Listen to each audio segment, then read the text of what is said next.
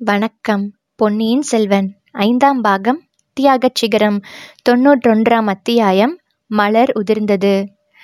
வந்தியத்தேவன் ஓலையை வாங்கிக் கொண்டு வானதியை பார்த்து இளவரசி என்னை தங்களுக்கு நினைவிருக்கிறதா? அடியோடு மறந்துவிட்டீர்கள் என்றல்லவா நினைத்தேன்? என்றான். ஐயா தங்களை எவ்வாறு நான் மறக்க முடியும்? எனக்கும் என் கணவருக்கும் தாங்கள் செய்துள்ள உதவிகளைத்தான் எப்படி மறக்க முடியும்? என்றாள் வானதி. அதனாலே தான் நான் இல்லாத சமயம் பார்த்து தங்கள் திருமணத்தை நடத்தி கொண்டீர்களாக்கும்? என்றான். வானதி குறும்பு புன்னகையுடன் ஆமாம் தாங்கள் இருந்திருந்தால் பொன்னியின் செல்வர் மகுடாபிஷேகத்தைப் போல் திருமணமும் நடத்தியிருக்கலாம் அல்லவா? தாங்கள் என்ன சூழ்ச்சி செய்திருப்பீர்களோ என்னமோ அதை யார் கண்டது? என்றாள். நானா பொன்னியின் செல்வருக்கு மகுடாபிஷேகம் நடக்காதபடி செய்தேன். பூங்குழலியிடம் போட்டி போட்டுக்கொண்டு தாங்கள் சிங்காதனம் ஏறுவதில்லை என்று செய்த சபதம் அல்லவா? அதற்கு காரணம் படகுக்கார பெண்ணுக்கு அதிர்ஷ்டம் அடித்தது. என் மீது குறைப்பட்டு என்ன பயன்? என்றான் வந்தியத்தேவன். அவளே அந்த அதிர்ஷ்டத்தை அனுபவிக்கட்டும். அதற்காக அவள் பேரிலும் எனக்கு குறையில்லை தங்கள் பேரிலும் குறையில்லை. மகிழ்ச்சிதான். ஆனால் தங்களுடைய திருமணத்துக்கு நாள் குறிப்பிடும்போது மட்டும் நல்ல சோதிடராக பார்த்து நாள் குறிப்பிடச் செய்யுங்கள் என்றாள். குழந்தை சோதிடரையே நாள் வைக்கச் சொன்னால் போகிறது. தங்களுக்கெல்லாம் அவரிடத்திலே தான் நம்பிக்கை என்று வானதியை பார்த்து சொன்னான் வந்தியத்தேவன். வானதி களீர் என்று சிரித்துவிட்டு இளையா பிராட்டியை நோக்கி அக்கா இவர் குழந்தை சோதரரை பற்றி சொன்னதும் ஒரு விஷயம் ஞாபகம் வருகிறது என்று சொல்லிவிட்டு மறுபடியும் கலகலவென்று சிரித்தாள். எதை நினைத்து கொண்டு சிரிக்கிறாய் வானதி? உன் வயிற்றிலே பிறக்கப் போகிற பிள்ளை மூன்று உலகத்தையும் ஆளப் போகிறான் என்று அந்த ஜோசியர் உளறினாரே அதை எண்ணி சிரிக்கிறாயா? என்றாள் குந்தவை. அதை ஏன் உளறல் என்கிறீர்கள் தேவி? அந்த ஜோசியம் பலிக்கப் போகிறது என்றான் வந்தியத்தேவன். வானதி தன்னை அறியாமல் ஏற்பட்ட கூச்சத்தில் சிரிப்பை அடக்கிக் கொண்டாள். பிறகு அக்கா நான் ஒன்று சொல்ல வந்தால் தாங்கள் பேச்சை வேறு பக்கம் திருப்புகிறீர்களே. குழந்தை சோதரிடம் நான் இளைய பிராட்டிக்கு தகுந்த கணவர் எங்கிருந்து வரப்போகிறார் என்று கேட்டேன். இந்த நிமிஷமே ஆகாசத்திலிருந்து வந்து குதித்தாலும் குதிப்பார் என்றார் ஜோசியர். மறுநிமிடம் இவர் ஜோசியருடைய சீடனுடன் சண்டையிட்டு கொண்டே உள்ளே வந்து குதித்தார். அந்த சம்பவத்தை நினைத்து சிரித்தேன். என்றாள். குந்தவை பொங்கி வந்த சிரிப்பை அடக்கிக் கொண்டு கள்ளக்கோபத்துடன் போதும் உன் விளையாட்டு. அவசரமாக வந்திருக்கும் ஓலையை இவர் படிக்கட்டும். என்றாள். வந்தியத்தேவன் ஓலையை படித்தபோது அவனுடைய முகத்தில் தோன்றிய கவலைக்குறியை இரண்டு பெண்மணிகளும் கவனித்தார்கள். என்ன செய்தி? கந்தன்மாறன் என்ன எழுதியிருக்கிறான்? என்று இளையா பிராட்டி ஆர்வத்துடன் கேட்டாள். தாங்களே படித்து பாருங்கள் என்று வந்தியத்தேவன் ஓலையை குந்தவையிடம் கொடுத்தான். ஓலையில் பின்வருமாறு எழுதியிருந்தது. என் அருமை தோழனாகிய வல்லவரையன் வந்தியத்தேவனுக்கு நான் உனக்கு செய்த குற்றங்களையும் இழைத்த அநீதிகளையும் மன்னித்துவிட்டு என் சகோதரி மணிமேகலையை கடைசி முறை பார்ப்பதற்காக உடனே புறப்பட்டு வந்து சேரவும். இளஞ்சம்புவரையன் கந்தன்மாறன். குந்தவை அதை படித்துவிட்டு ஒரு விதத்தில் இது நல்ல செய்திதான். மணிமேகலை அகப்பட்டு விட்டாள் என்று தெரிகிறது. என்றாள். அது என்ன? மணிமேகலை எங்கே போயிருந்தாள்? என்று வந்தியத்தேவன் வியப்புடன் வினவினான். மணிமேகலையை பற்றி செய்தி ஒன்றுமே தங்களுக்கு தெரியாதா? தெரியாது. தங்களை கேட்கவே எண்ணியிருந்தேன். நானும் சொல்ல விரும்பினேன். ஆனால் இவ்வளவு கல் நெஞ்சுடன் அவளை பற்றி விசாரிக்காமல் இருப்பவரிடம் எப்படி அவள் பேச்சு எடுப்பது என்று தயங்கினேன். தேவி மணிமேகலை விஷயத்தில் நான் கல் நெஞ்சனாவது எப்படி? அவளை பொறுத்தவரையில் நான் இருந்தவனாகிவிட்டேன் அல்லவா? இல்லை. அவளுக்கு தங்கள் இருந்தவராகவில்லை. இரவா வரம் பெற்ற அமரராகிவிட்டீர்கள். போகட்டும் இப்போதாவது மணிமேகலையை பற்றி சொல்லுங்கள். சொல்லுவதற்கே வருத்தமாயிருக்கிறது. செம்பியன் மாதேவி மணிமேகலை தம்முடன் இருக்கட்டும் என்று எவ்வளவோ சொன்னார். சம்புவரையர் அதற்கு இணங்கவில்லை. கந்தன்மாறன் எல்லை பாதுகாப்புக்கு போய்விடுவான் என்றும் தன் புதல்வியாவது தம்முடன் இருக்க வேண்டும் என்றும் வற்புறுத்தி அழைத்துச் சென்றார். கடம்பூர் மாளிகை எரிந்து போய்விட்டபடியால் பாலாற்றின் வடகரையில் புதிய மாளிகை கட்டிக்கொள்ள சக்கரவர்த்தியின் அனுமதியும் பெற்றுக்கொண்டு புறப்பட்டார். வழியில் வீரநாராயணபுரத்துக்கு அருகில் இரவு நேரத்தை கழிப்பதற்காக கூடாரம் போட்டுக்கொண்டு தங்கினார். மறுநாள் பொழுது விடிந்து பார்த்தால் மணிமேகலையை காணவில்லையாம். ஒருவேளை இங்கே திரும்பி ஓடி வந்து விட்டாளோ என்று பார்ப்பதற்காக ஆள் அனுப்பினார். இங்கே வரவில்லை என்று சொல்லி அனுப்பினோம். அது முதல் எங்களுக்கெல்லாம் ஒரே கவலையாக இருந்தது. ஒருவேளை வீர நாராயண ஏரியில் விழுந்து உயிரையே மாய்த்து கொண்டிருப்பாளோ என்று நினைத்து நினைத்து வருந்தினோம். நாலா திசைகளிலும் ஆள்கள் தேடிக்கொண்டிருப்பதாக செய்தி கிடைத்தது. கந்தன்மாறனுடைய ஓலையிலிருந்து மணிமேகலை இருக்கும் இடம் தெரிந்து அவளை கண்டுபிடித்து விட்டார்கள் என்று தோன்றுகிறது. அவளை நான் போய் பார்ப்பதிலேதான் என்ன பயன்? என்னை அவள் தெரிந்து கொள்ளப் போவதில்லை. என்றான் வந்தியத்தேவன். இருந்தாலும் தாங்கள் அவசியம் போக வேண்டும். கடைசி முறையாக என்று கந்தன்மாறன் எழுதியிருக்கிறான். அதன் பொருள் என்னவோ தெரியவில்லை. என்றாள் குந்தவை. அக்கா இவர் கொஞ்சமும் ஈவு இரக்கமற்றவர். மணிமேகலையின் அன்புக்கு கொஞ்சமும் பாத்திரமில்லாதவர். ஒவ்வொருவர் அன்புக்காக பெரிய சாம்ராஜ்யத்தையே தியாகம் செய்கிறார்கள். இவரோ ஒரு பிரயாணம் செய்வதற்கு கூட தயங்குகிறார். என்று வானதி ஒரு போடு போட்டாள். வந்தியத்தேவன் இளவரசி உலகத்தில் ராஜ்யங்கள் கொஞ்சமாகத்தான் இருக்கின்றன. ஆகையால் அன்புக்காக ராஜ்யத்தை தியாகம் செய்கிற காரியம் சிலராலைத்தான் முடியும். ஆனால் முதலில் தாங்கள் கூறியது உண்மையே. மணிமேகலையின் அன்புக்கு நான் சிறிதும் தகுதி இல்லாதவன். தெய்வத்தினிடம் வைக்கக்கூடிய காதலை அவள் என்னிடம் வைத்துவிட்டாள் நான் தேவன் அல்ல குற்றம் குறைகள் உள்ள சாதாரண மனிதன். மணிமேகலையின் அன்பு கடவுளுக்கு அர்ப்பணமாக வேண்டியது. என்றான். இருந்தாலும் தாங்கள் ஒரு தடவை அவளை போய் பார்த்துவிட்டு வருவதில் தவறு ஒன்றுமில்லையே. கந்தன்மாறனும் கடைசி தடவையாக என்று தானே எழுதியிருக்கிறான்? என்றாள் இளைய பிராட்டி குந்தவை. நான் போக மாட்டேன் என்று சொல்லவில்லையே. போவதில் பயன் உண்டா என்றுதான் சந்தேகிக்கிறேன். நான் அவளுக்கு இறந்து போனவன் ஆயிற்றே என்று தயங்குகிறேன். ஆயினும் கடைசி தடவையாக என்று கந்தன்மாறன் எழுதியிருப்பதின் பொருள் நன்றாக விளங்கவில்லை. அப்புறம் அவளை பார்க்கக்கூடாது என்று கட்டுப்பாடு விதிக்கப் போகிறானா என்ன? அல்லது புத்த மதத்தாரின் கன்னியா மாடத்தில் அவளை கொண்டு போய் சேர்த்துவிடப் போகிறானா? தாங்கள் ஒரு நாள் பிரயாணம் செய்தால் எல்லாம் தெரிந்துவிடுகிறது. என்றாள் இளைய பிராட்டி குந்தவை. வந்தியத்தேவன் பழையாறையிலிருந்து வீரநாராயணபுரத்துக்கு ஒரு நாள் தான் பிரயாணம் செய்தான். ஆனால் முன்முறைகளில் போலின்றி இந்த தடவை அந்த ஒரு நாள் ஒரு யுகம் செல்வது போல் சென்றது. அவனுடைய உள்ளத்தில் அவ்வளவு நினைவுகளும் அனுபவங்களும் குமரி கொண்டிருந்தன. முதன் முதலில் அவன் இந்த வழியாக தஞ்சை சென்றபோது எத்தனையோ இனிய காட்சிகளை கண்டான். எவ்வளவோ ஆகாச கோட்டைகள் கட்டினான். அவையெல்லாம் ஆகாச கோட்டைகளாக போய்விடவில்லை. நடக்க முடியாத பல காரியங்கள் நடந்தேறிவிட்டன.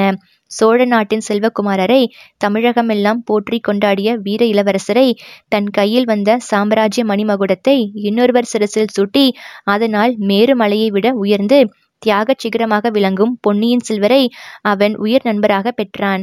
அத்தகைய பொன்னியின் செல்வர் போற்றி வணங்கும் இளைய பிராட்டியின் இதயத்தில் இடம்பெற்றான் ஈழ நாட்டில் உள்ள சோழ சைன்யத்தின் மாதண்ட நாயகன் பதவியை அடைந்தான். இவ்வளவும் தன் சாமர்த்தியத்தினால் என்று சொல்ல முடியுமா? ஒரு நாளும் இல்லை. கடம்பூர் மாளிகைக்கு அன்று இரவுதான் தற்செயலாக போய் சேர்ந்ததும் அங்கே சிற்றரசர்கள் செய்த சதியாலோசனையை அறிந்ததும் பின்னால் தொடர்ந்த நிகழ்ச்சிகளுக்கெல்லாம் காரணமாயின. இந்த எட்டு மாத காலத்துக்குள் எவ்வளவு எவ்வளவோ காரியங்கள் நடந்துவிட்டன. அவற்றில் சில முக்கியமானவை. வானத்தில் தோன்றிய தூமக்கேது தன்னுடைய விபரீதச் செயலை புரிந்துவிட்டு மறைந்தது. ஆதித்த கரிகாலர் மறைந்துவிட்டார். வால் நட்சத்திரத்துக்கும் ஆதித்த கரிகாலருக்கும் சம்பந்தம் இருக்க முடியுமா? லட்சக்கணக்கான மக்கள் அத்தகைய நம்பிக்கை கொண்டிருப்பது பொய்யாகுமா? வானத்தில் ஊழி ஊழி காலம் சஞ்சரிக்கும் கிரகங்களுக்கும் நட்சத்திரங்களுக்கும் இந்த மண்ணுலகில் இன்று தோன்றி நாளை மறையும் மனிதர் வாழ்விற்கும் என்ன சம்பந்தம் இருக்க முடியும்? ஆயினும் மனிதர்கள் அறிய முடியாத ஏதோ ஒரு அதீதமான சக்தி ஏதோ ஒரு மாற்றுதற்குரிய நியதி மனிதர் வாழ்வை நடத்தி வைக்கிறது என்பதில் சந்தேகமில்லை. இல்லாவிட்டால் சென்ற எட்டு மாதங்களில் தான் எத்தனையோ இடுக்கண்களில் அகப்பட்டு கொண்டு அவற்றிலிருந்து எவ்வாறு மீண்டிருக்க முடியும்? எத்தனை எத்தனை பேர் அந்தந்த இடுக்கண்களிலிருந்து தப்பித்து கொள்ள தனக்கு உதவி செய்திருக்கிறார்கள்? அவர்களையெல்லாம் அந்தந்த சமயத்தில் தனக்கு உதவி புரிவதற்காக கொண்டு வந்து சேர்த்தது யார்? அந்த அதிசயமான சக்தியைத்தான் பெரியோர்கள் இறைவன் என்று போற்றி வணங்குகிறார்களா? சிவன் திருமால் மகாசக்தி என்றெல்லாம் பெயர் கொடுத்து பாடி பரவுகிறார்களா? மிக மிக நெருக்கடியான சந்தர்ப்பங்களில் அவனுக்கு எதிர்பாராத விதமாக கிடைத்த உதவிகளை நினைத்தபோது வந்தியத்தேவனுக்கு ஒரே வியப்பாய் இருந்தது. உதவி செய்தவர்களை நினைத்தபோது உள்ளம் உருகியது. கந்தன்மாறன் பின்னால் தனக்கு எவ்வளவு தீங்கிழைத்த போதிலும் முதலில் அவன் செய்த உதவியை என்றும் மறக்க இயலாது. ஆழ்வார்க்கடியான் அவனுக்கு எவ்வளவோ சகாயம் புரிந்தான். மோகினி உருக்கொண்ட ராட்சசி நந்தினியும் அவனுக்கு உதவினாள். அவளிடம் இளைய பிராட்டி இன்னமும் கொண்டிருக்கும் உள்ளக்கனிவை நினைத்து நினைத்து அவன் வியந்தான். ஓடக்கார பெண் பூங்குழலி செய்திருக்கும் உதவியை ஈரேழு பிறவிகளிலும் மறக்க முடியாது. அவள் சோழ சாம்ராஜ்ய சிங்காதனத்தில் வீற்றிருக்க தகுதி வாய்ந்தவளே. சேந்த நமுதனாக முதலில் அவன் அறிந்த உத்தம சோழர் செய்த உதவியை என்னவென்று சொல்வது? அதற்கு ஈடு இணை உண்டா? அவரை வைத்தியர் மகனின் ஈட்டியிலிருந்து காப்பாற்றியதனால் தன் நன்றி கடனை செலுத்திவிட்டதாகுமா ஒரு நாளும் இல்லை. தன் உடலில் உயிர் உள்ள வரையில் சோழ குலத்துக்கு தான் தொண்டு செய்வதன் மூலமாகத்தான் அந்த குலத்துக்கு தான் பட்ட கடனை தீர்க்க முடியும். அப்புறம் தனாதிகாரி பெரிய பழுவேட்டரையர். தமது நெடிய திருமேனியில் அறுபத்தி நாலு போர்க்காயங்களை தாங்கிய அந்த மகாவீரரை பார்க்க கொடுத்து வைத்தால் அதுவே தான் செய்த பெரும்பாக்கியம் என்று அவன் நினைத்திருந்த காலம் உண்டு. அவரை பார்த்தது மட்டுமல்லாமல் அவருடைய அனாவசியமான கோபத்துக்கும் துவேஷத்துக்கும் அவன் உள்ளாக நேர்ந்தது. கடைசியாக அவ்வளவுக்கும் அவர் பரிகாரம் செய்துவிட்டார். தான் எரிந்த கத்தி குறித்தவரை ஆதித்த கரிகாலரை கொன்றுவிட்டதாக ஒப்புக்கொண்டு அவனை விபரீதமான பழியிலிருந்தும் கொடுந்தண்டனையிலிருந்தும் காப்பாற்றினார். அவர் அல்லவோ மகான். இனி அவருக்கு எந்த விதத்தில் அவனுடைய நன்றியை செலுத்த முடியும்? இவர்கள் எல்லாரும் இருக்கட்டும். அந்த பேதை பெண் மணிமேகலை அவள் எதற்காக இவனிடம் இத்தகைய தெய்வீகமான அன்பு வைக்க வேண்டும்? ஏன் இப்படி பைத்தியமாக வேண்டும்? இவனை காப்பாற்ற வேண்டி கொலை குற்றத்தை தான் ஏற்றுக்கொள்ள ஏன் முன்வர வேண்டும்? எல்லாம் அந்த மூடன் கந்தன்மாறனால் வந்த வினை. முதலில் கந்தன்மாறன் மணிமேகலையிடம் இவனை பற்றி இந்திரன் சந்திரன் அர்ஜுனன் மன்மதன் என்றெல்லாம் புகழ்ந்திருக்கிறான். அப்போதே அந்த பேதை பெண் அவளுடைய உள்ளத்தை பறிகொடுத்து விட்டால் போலும். அதெல்லாம் வந்தியத்தேவனுக்கு தெரியாது. என் தங்கையை நீ மறந்துவிடு. பெரிய இடத்தில் அவளை கொடுக்கப் போகிறோம். என்று கந்தன்மாறன் சொன்னதும் வந்தியத்தேவன் உண்மையாகவே அவளை மறந்துவிட முயன்றான். இளைய பிராட்டியை சந்தித்ததும் அதற்கு துணையாய் இருந்தது. ஆனால் மணிமேகலையோ தன் மனத்தை மாற்றிக்கொள்ளவில்லை மாற்றிக்கொள்ள முயலவும் இல்லை. பலர் அறிய அவள் உள்ளத்தை வெளிப்படுத்த தயங்கவும் இல்லை. ஆஹா என்ன இனிய குணம் படைத்த பெண். எவ்வளவு அடக்கம் அமெரிக்கை. அவளுடைய மனம்தான் எத்தனை தூய்மையானது. பச்சை குழந்தையைப் போன்ற உள்ளம். உண்மையிலேயே அவள் குழந்தைதான். பால் போன்ற மனம் அதில் பல குறும்புத்தனம். தன்னை இருந்துவிட்டவனாக அவள் எண்ணிக்கொண்டிருப்பது மிக்க நல்லது. எப்போதுமே சித்தப்பிரமை கொண்டவளாக அவள் இருந்துவிட மாட்டாளே. சில காலம் போனால் உள்ளம் தெளிந்துவிடும். வேறொரு வீரவாலிபனை மணந்து அவள் ஆனந்த வாழ்க்கை நடத்துவாள். உண்மையில் இப்படி நடக்குமா? அல்லது என்னை நானே ஏமாற்றிக் கொள்கிறேனா? மணிமேகலையை இந்த நிலைக்கு உள்ளாக்குவதற்கு நான் பொறுப்பாளியாவேனா? கடைசி முறை பார்ப்பதற்கு வரவும் என்று கந்தன்மாறன் எழுதியிருப்பதின் பொருள் என்ன? ஒருவேளை ஒருவேளை ஆஹா அந்த எண்ணமே எவ்வளவு வேதனை தருகிறது? வந்தியத்தேவனுடைய எண்ணங்களின் வேகத்தை ஒட்டி அவன் ஏறியிருந்த புறவையும் வேகமாக சென்றது. நல்ல வேளையாக கொள்ளிட நதியில் பெருவெள்ளம் போகவில்லை. படகும் தேவையாக இல்லை. குதிரை மாற்ற வேண்டிய அவசியமும் ஏற்படவில்லை. கரையோரமாகச் சென்று கொண்டிருந்த சிறிய பிரவாகத்தில் குதிரையை இறக்கிவிட்டு கடந்து பறந்து விரிந்திருந்த வெண்மணல் திட்டுக்களையும் கடந்து அக்கறையை அடைந்தான். கடம்பூர் மாளிகை தீயில் எரிந்து கரி ஏறிய சில தூண்களும் சுவர்களுமாக நின்ற கோர காட்சியை தூரத்திலிருந்தே பார்த்துவிட்டு மேலே சென்றான். வீரநாராயணபுரத்துக்கு அருகிலேயே கந்தன்மாறனுடைய ஆட்கள் அவனுக்காக காத்திருந்தார்கள். சின்ன எஜமானர் எங்கே? என்று கேட்டதற்கு ஏரிக்கரையில் படகுடன் காத்திருக்கிறார்கள். என்று பதில் வந்தது. ஏரிக்கரையில் எதற்காக காத்திருக்க வேண்டும் என்று சிந்தித்துக் கொண்டே வந்தியத்தேவன் வீரநாராயண ஏரியை அணுகினான். அந்த ஏரியின் நெடுதுயர்ந்த கரை ஒரு பெரும் கோட்டை சுவர் போல் அப்பாலிருந்த தண்ணீர் பரப்பை மறைத்து கொண்டிருந்தது.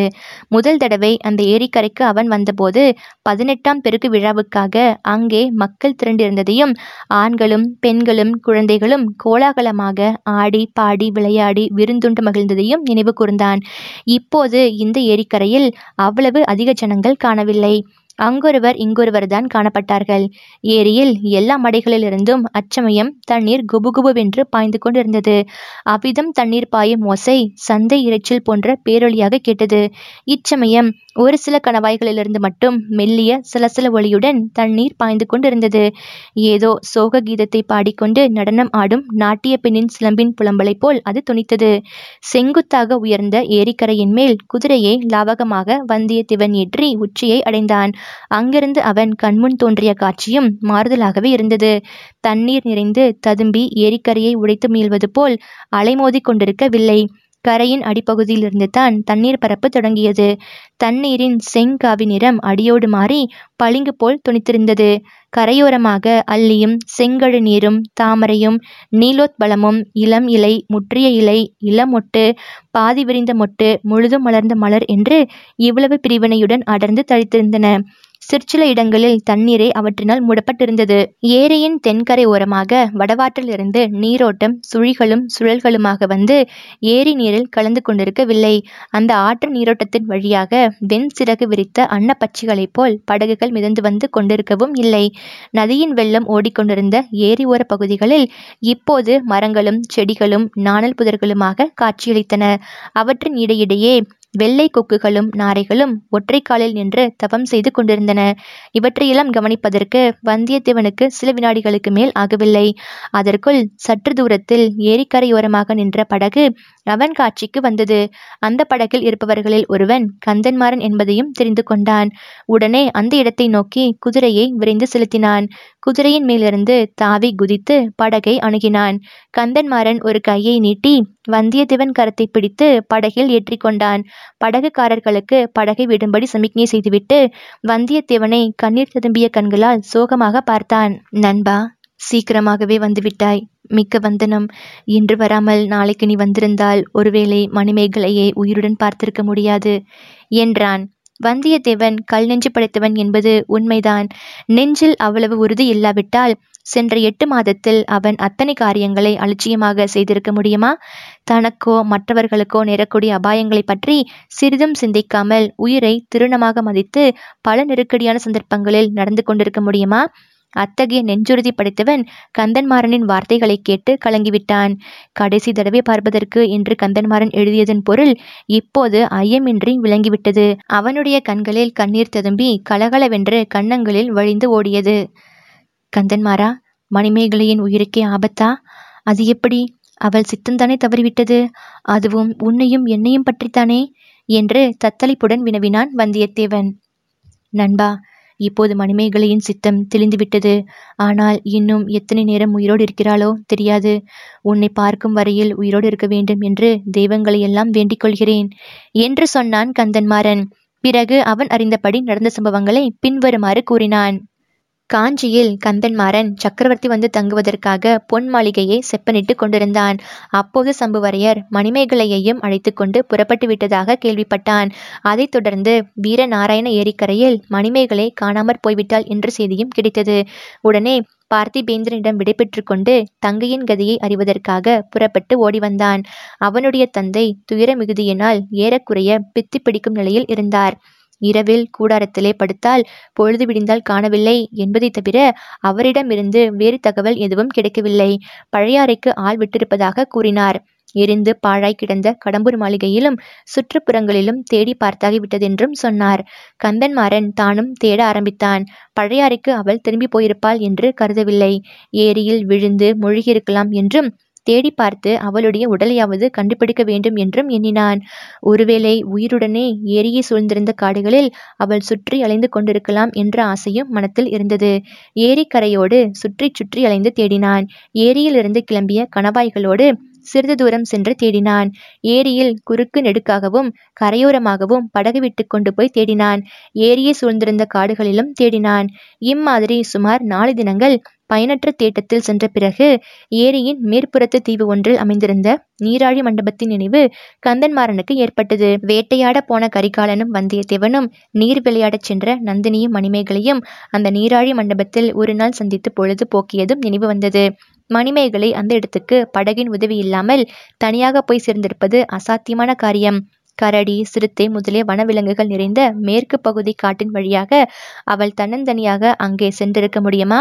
காட்டை கடந்திருந்தாலும் வழியில் சிறு கால்வாய்கள் பலவற்றை கடக்க வேண்டியிருந்திருக்குமே. இருந்தாலும் அதையும் பார்த்துவிடலாம் என்று எண்ணி கந்தன்மாறன் படகில் ஏறி அந்த நீராழி மண்டபத்தை அடைந்தான். மண்டபத்தை நெருங்கியதும் பழைய நினைவுகள் பல அவன் உள்ளத்தில் குமரிக்கொண்டு தோன்றின. முதலில் மண்டபம் சூனியமாகவே காணப்பட்டது. யாரும் அங்கே இருப்பதாக தோன்றவில்லை. மண்டப படித்துறையில் இறங்கி நின்று தான் கட்டிய மணக்கோட்டைகள் எல்லாம் வீணாய் போனதை எண்ணி பெருமூச்சு விட்டான். அவனுடைய பெருமூச்சின் எதிரொலியைப் போல் மற்றொரு பெருமூச்சின் ஒளி கேட்டு திடுக்கிட்டான். ஓடிப்போய் பார்த்தான். நீராழி மண்டபத்தின் மறுபக்கத்து படிக்கட்டில் மணிமேகலை கிடந்தாள். ஒட்டி உலர்ந்து வாடி வதங்கி கிடந்தாள். அவள் சேலை பல இடங்களில் கிழிந்திருந்தது. அவள் மேனியில் பல இடங்களில் கீறல்கள் காணப்பட்டன. முதலில் அந்த உடம்பில் உயிர் இருப்பதாகவே தோன்றவில்லை. பல நாள் பட்டினி கிடந்து திக்கு திசை தெரியாமல் காட்டில் அலைந்து கடைசியில் களைத்து விழுந்து இறந்து போனவளின் உடலாகவே தோன்றியது. அந்த காட்சியை கண்ட கந்தன்மாறனுடைய உள்ளத்தில் ஆயிரம் வேல்கள் பாய்வது போன்ற வேதனை உண்டாயிற்று. மணிமேகலையை எடுத்து மடியில் போட்டுக்கொண்டு புலம்பினான். பெருமூச்சின் ஓசை நினைவுக்கு வரவே ஒருவேளை உயிர் ஒட்டி கொண்டிருக்கலாம் என்ற ஆசை ஏற்பட்டது. நல்ல தண்ணீர் கொண்டு வந்து முகத்தில் தெளித்தான். வாயில் ஊற்றினான். சூடு பிறக்கும்படி உடம்பெல்லாம் தேய்த்தான். சிறிது நேரத்துக்கெல்லாம் மணிமேகலை கண் திறந்து மலர மலர அவனை நோக்கி விழித்தாள். அண்ணா நீதானா? நான் நினைத்தது உண்மையாயிற்று. சொர்க்கத்துக்கு போனால் உன்னையும் அவரையும் காணலாம் என்று எண்ணினேன். அவர் எங்கே? என்று மிக மெல்லிய குரலில் கேட்டாள். கந்தன்மாறன் பொங்கி வந்த அழுகையை சிரமப்பட்டு அடக்கிக் கொண்டு வருவார் அம்மா வருவார் என்றான். மணிமேகலை தன் சொர்க்கத்தில் இருப்பதாக எண்ணுகிறாள். கந்தன்மாறனையும் சொர்க்கத்தில் பார்ப்பதாகவே கருதுகிறாள். வந்தியத்தேவனை பற்றி விசாரிக்கிறாள் என்பதையெல்லாம் கந்தன்மாறன் அறிந்து கொண்டான். அவளுக்கு மன அதிர்ச்சி ஏற்படாதபடி அவளுடைய நம்பிக்கையையொட்டி பதில் கூறி சமாளித்தான். இதன் பிறகு மணிமேகலையின் உடம்பில் மேலும் உயிர் தளிர்க்க செய்வதற்கு தான் செய்த முயற்சிகளை பற்றியும் அவசரமாக ஓலை எழுதி வந்தியத்தேவனுக்கு அனுப்பி வைத்தது பற்றியும் இளஞ்செம்புவரையன் கந்தன்மாறன் கூறினான். கடைசியாக நண்பா நீ என் ஓலையை மதித்து வந்ததற்காக என் மனத்தில் எழும் நன்றியை சொல்லி முடியாது. மணிமேகலை இனி அதிக காலம் ஜீவித்திருக்க மாட்டாள். அணையும் தருவாயில் உள்ள தீபச்சுடரை தூண்டிவிட்டால் சிறிது நேரம் எரியுமல்லவா? அதுபோலத்தான் அவள் உயிர் சுடர் பிரகாசிக்கிறது. முக்கியமாக உன்னை காணும் ஆசையே அவளை இன்னும் உயிரோடு வைத்திருக்கிறது. நாம் எல்லாரும் சொர்க்கத்தில் இருப்பதாக அவள் நம்பியிருக்கிறாள். மாறாக நீ எதுவும் சொல்ல வேண்டாம். அவளை பார்த்ததும் உனக்கு துக்கம் உண்டாவது இயல்பே. அதையும் நீ கட்டுப்படுத்திக் கொண்டு முகமலர்ச்சியுடன் பேச வேண்டும் என்று வேண்டிக் கொண்டான். படகு நீராழி மண்டபத்தை நெருங்கிவிட்டது. யாழிசையும் மெல்லிய குரலில் பாட்டிசையும் கலந்து கேட்டன. வந்தியத்தேவன் கந்தன்மாறனை நோக்கினான். ஆம் நண்பா. மணிமேகலைதான் யாழ் இசையுடன் சேர்ந்து பாடிக்கொண்டிருக்கிறாள். என்றான். படகிலிருந்து அவர்கள் இறங்கினார்கள். மணிமேகலை பாடுவது என்ன பாடல் என்பதை வந்தியத்தேவன் கவனமாக காது கொடுத்து கேட்டான். முன்னொரு சமயம் அதே நீராழி மண்டபத்தில் அவள் யாழிசையுடன் பாடிய அதே பாடல்தான். இனிய புனல் அருவித்தவள் இன்பமலைச் சாரலிலே கனிகுளவு மரநிழலில் கரம் பிடித்து உகந்ததெல்லாம் கனவுதானோடி? சகியே நினைவுதானோடி? புன்னை மரச்சோலையிலே பொன்னொளிரும் மாலையிலே என்னை வரச் சொல்லி அவர் கண்ணல் மொழி பகர்ந்ததெல்லாம் சொப்பனந்தானோடி? அந்த அற்புதம் பொய்யோடி. கட்டுக்காவல் தான் கடந்து கல்லறை போல் மெல்ல வந்து மட்டில்லாத காதலுடன் கட்டி முத்தம் ஈந்ததெல்லாம் நிகழ்ந்ததுண்டோடி? நாங்கள் மகிழ்ந்ததுண்டோடி. பாடல் முடிகிற வரையில் வந்தியத்தேவன் படிக்கட்டிலேயே காத்து கொண்டிருந்தான். முடிந்தவுடன் படிகளில் ஏறி மண்டபத்தை அடைந்தான். மணிமேகலை அவனை பார்த்ததும் யாழை கீழே உருட்டிவிட்டு எழுந்திருக்க முயன்றாள். உடலில் பலமில்லாமையால் கால்களை ஒன்றி நிற்க முடியாமல் தள்ளாடி விழ பார்த்தாள். வந்தியத்தேவன் பாய்ந்து சென்று அவள் கீழே தரையில் விழாமல் தாங்கிக் கொண்டான். மெல்ல மெல்ல அவளை உட்கார வைத்து தானும் உட்கார்ந்து கொண்டான். மணிமேகலையை தன் மடியில் சாத்திக் கொண்டான். மணிமேகலை அடிக்கடி அவன் முகத்தை அண்ணாந்து பார்த்தாள். அவன் வந்தியத்தேவன் தானா? அவள் படுத்திருப்பது அவனுடைய மடியில்தானா என்பதை பலமுறை பார்த்து உறுதி செய்து கொண்டதாக தோன்றியது. என் அண்ணன் என்னை ஏமாற்றவில்லை. சொர்க்கம் வெறும் சொப்பனமில்லை. இந்த அற்புதம் பொய்யில்லை என்று அவள் இதழ்கள் மெதுவாக முணுமுணுத்தன. பொய்யில்லை மணிமேகலை பொய்யில்லை. இது நிச்சயமாக சொர்க்கந்தான். நான் வந்திருப்பது உண்மைதான். என்றான் வந்தியத்தேவன். அவன் எவ்வளவு அடக்கிக் கொள்ள பார்த்தும் முடியாமல் கண்களில் நீர் ததும்பியது. மணிமேகலையின் முகத்தில் அவனுடைய கண்ணீர் துளிகள் முத்து போல் உருண்டு விழுந்தன. அவனை அறியாமல் விம்மல் ஒளியும் எழுந்தது. மணிமேகலையின் முகம் சிறிது நேரம் தெய்வீகமான சோபையினால் ஜொலித்தது. அவளுடைய நீண்ட கண்களிலிருந்து வெண்ணிலவின் கிரணங்கள் வீசி பிரகாசித்தன. மாதுளை மொட்டை நிகர்த்த அவளுடைய இதழ்கள் விரிந்து ஏதேதோ மதுரமான சொற்களை பொழிந்தன. வந்தியத்தேவன் எவ்வளவோ கவனமாக கேட்டான். ஆனால் அவள் என்ன சொன்னாள் என்பதை மட்டும் அவனால் தெரிந்து கொள்ள முடியவில்லை. எதற்காக தெரிந்து கொள்ள வேண்டும்? அவள் கூறியவை என்ன வார்த்தைகளாயிருந்தால் என்ன? இதயமாகிய பொற்கலசம் திறந்து அன்பாகிய அமுதம் பொங்கி வரும்போது வெறும் சொற்களின் உபயோகம் என்ன? சிறிது நேரத்துக்கெல்லாம் மணிமேகலையின் கனி இதழ்கள் குவிந்தன. கண்ணிமைகள் மூடின. முகத்தில் தவழ்ந்த தெய்வீக சோபை குன்றியது. அமைதி குடிக்கொண்டது நீராளி மண்டபத்தின் மேலே படர்ந்திருந்த மரக்கிளையின் மீது இளந்தென்றல் வீசியது. மரக்கிளையில் குலுங்கிய செந்நிற மலர்களில் சில உதிர்ந்தன. மணிமேகலையின் உயிரும் அவளுடைய உடலில் இருந்து உதிர்ந்தது. உடலை பிரிந்த உயிர் எங்கே சென்றது? எவ்வழியே சென்றது? மந்த மாறுதத்துடன் கலந்து சென்றதா? இளங்காற்றில் எழுந்த சிற்றலைகளின் இனிய ஓசையில் ஏறிச் சென்றதா? இனிய தாபம் துணிக்கப்பாடிய பாடிய பூங்குயில்களின் மதுர கீதத்துடன் ஒன்றாகி விண்ணில் பறந்து சென்றதா? எங்கே சென்றது? சகல புவனங்களையும் சகல ஜீவராசிகளையும் ஆக்கையளித்து அழிக்கும் பரம்பொருளின் பாதர விந்தத்துக்கு சென்றதா? அல்லது கண்ணீர் பெருக்கும் கற்சிலை போல் நினைவற்று உட்கார்ந்திருந்த வந்தியத்தேவனுடைய உள்ளத்திலேதான் கலந்து போய்விட்டதா யாருக்கும் தெரியாது. தெரிந்தாலும் சொல்ல முடியாது. ஒன்று மட்டும் நிச்சயம். வேடிக்கையும் விளையாட்டும் குறும்பும் குதூகலமும் துணிவும் துடுக்கும் துணிச்சலும் உருக்கொண்டவனாக இருந்த வந்தியத்தேவனை இனி நாம் காணப்போவதில்லை. கனிந்த உள்ளமும் கருணையும் விவேகமும் வந்தியத்தேவனை அந்த கணத்தில் வந்து அடைந்தன. மணிமேகலையாகிய தெய்வம் அவன் இதய கோவிலில் குடிக்கொண்டாள் இனி அவன் எங்கே சென்றாலும் என்ன காரியம் செய்தாலும் அந்த தெய்வம் அவனுக்கு துணை புரியும். வல்லவரையன் வந்தியத்தேவனுக்கு நல்ல பணிகள் பல செய்ய வல்லவனாவான். அவனை அறிந்த அனைவராலும் வந்தனை செய்வதற்கு உரியவனாக விளங்குவான். வீரனே உன்னிடமிருந்து தற்சமயம் விடைபெற்றுக் கொள்கிறோம். உன் துயரம் நிறைந்த சிந்தனைகளில் நாங்கள் குறுக்கிட விரும்பவில்லை. அருள்மொழிவர்மனின் அருமை நண்பனே நீடூழி நீ வாழ்வாயாக. வீரத்தமிழரின் மரபில் உன் திருநாமம் என்றும் நிலைத்து விளங்குவதாக. பொன்னியின் செல்வன் ஐந்தாம் பாகம் முற்றும். பொன்னியின் செல்வன் முற்றிற்று.